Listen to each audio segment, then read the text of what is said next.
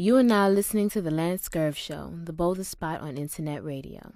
Well, I don't necessarily want to pit myself and those who are my colleagues and comrades in the movements against these brothers and sisters who have rose up because of social media platforms who, on one hand, may have good intentions, but on the other hand, don't have the, or nor have they put in the necessary work in the Black liberation struggle to be garnering the type of attention that they are garnering. So, having said that, we can tell by the validity of a person or any of these kind of movements, the work that they've done in the street. And if we look at, and at the same time, I like to bring attention to the numerous number of victims of the counterintelligence program of the late 1960s, early 70s, and particularly the focus on the Black Liberation Army, who were true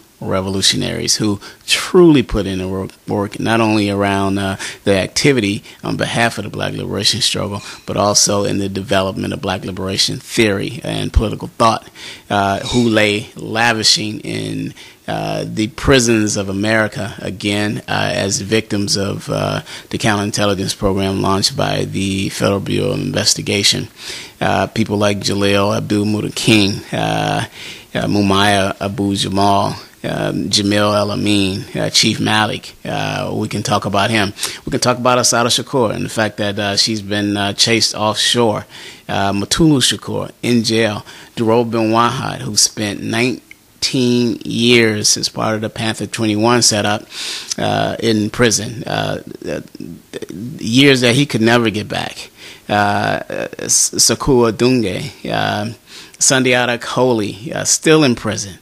So these are our soldiers. Omari Obadele, who co-founded the Republic of New Africa back in the 1970s, who were calling for a provisional government.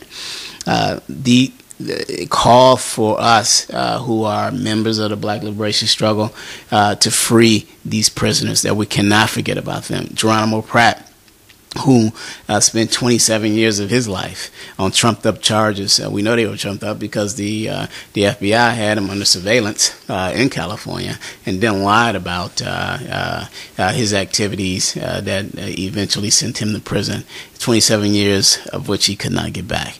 So these are the issues. Those are our soldiers.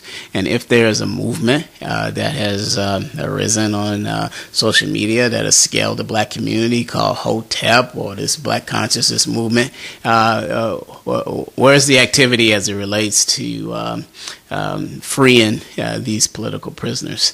And please don't tell me that you're going to take to those same social media platforms and put up a petition. Please don't tell me that you're going to take to these same social media platforms that created you guys as it relates to this virtual movement and yell, shout, quote-unquote bring attention to and force the white power establishment to free our soldiers. Number one, that ain't happening. Number two, it seems to me that if you study revolutionary activity from a historical perspective, you will see that true revolutionary activity and movements took place as it relates to freeing prisoners. They would capture prisoners from their enemy and trade off prisoners to free, let's say, Mumia Abu-Jamal, to free Chief Malik, to free Sundiata Kohli. And the way that happens, that same Pan Africanist rhetoric that they use in terms of "quote unquote," you know, Black liberation, "quote unquote," white. We fight against white supremacy, "quote unquote." We are Pan Africanists, which you are not, because you don't understand Pan African theory, nor have you put the work in from a international perspective to develop Pan African relationships. I say that to say, if we look at Malcolm X, his launching of a Pan-African attack on the global white establishment, led to, many would argue, his assassination. Malcolm not only was talking about less than, 15 years after the third Pan African Conference that, of course, housed thinkers such as Dr. Du Bois, Padmore, and others who put pressure on the global white establishment that led to what we saw in 1960, which was the Year of Africa. 2/3 of the African continent had emerged out of colonialism. Why? Because of what took place there. And you might ask the question, why wasn't Pan-Africanism fostered on the African continent? It emerges in the Western Hemisphere for the very same reason that we're talking about. In 1884 and through 1887, the European countries got together in Berlin and carved up the world. In that part of their colonialist activity, Africa was absorbed in that, and the entire Muslim world.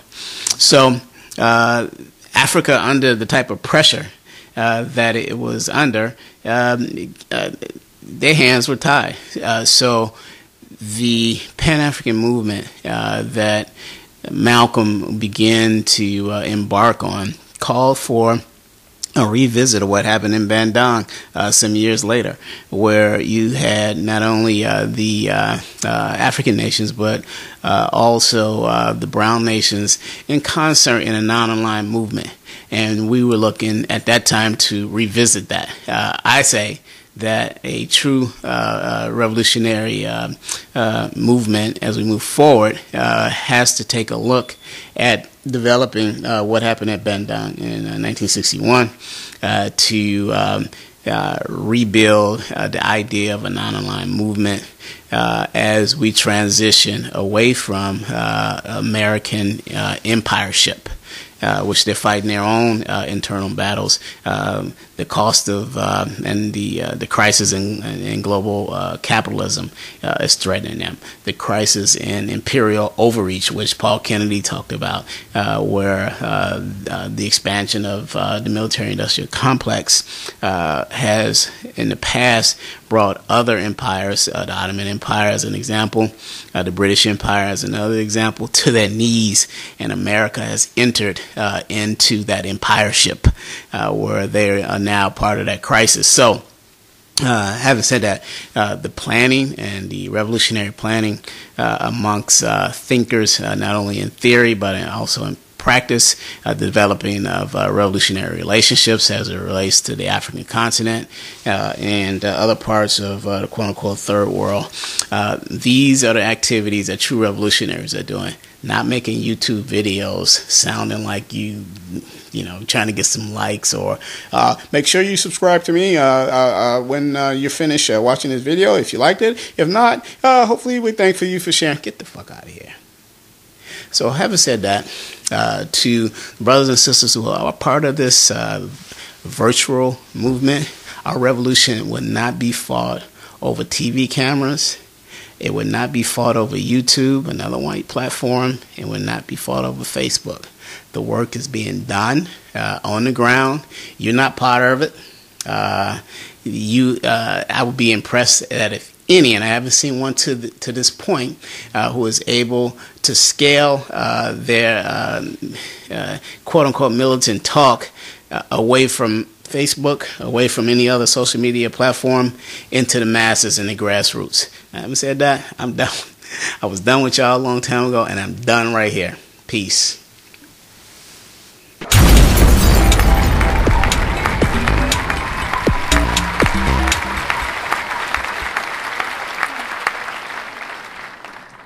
Make sure to check out The Boldest blog at landscurve.com and follow Scurve on Twitter, Facebook, and YouTube under LanceScurve.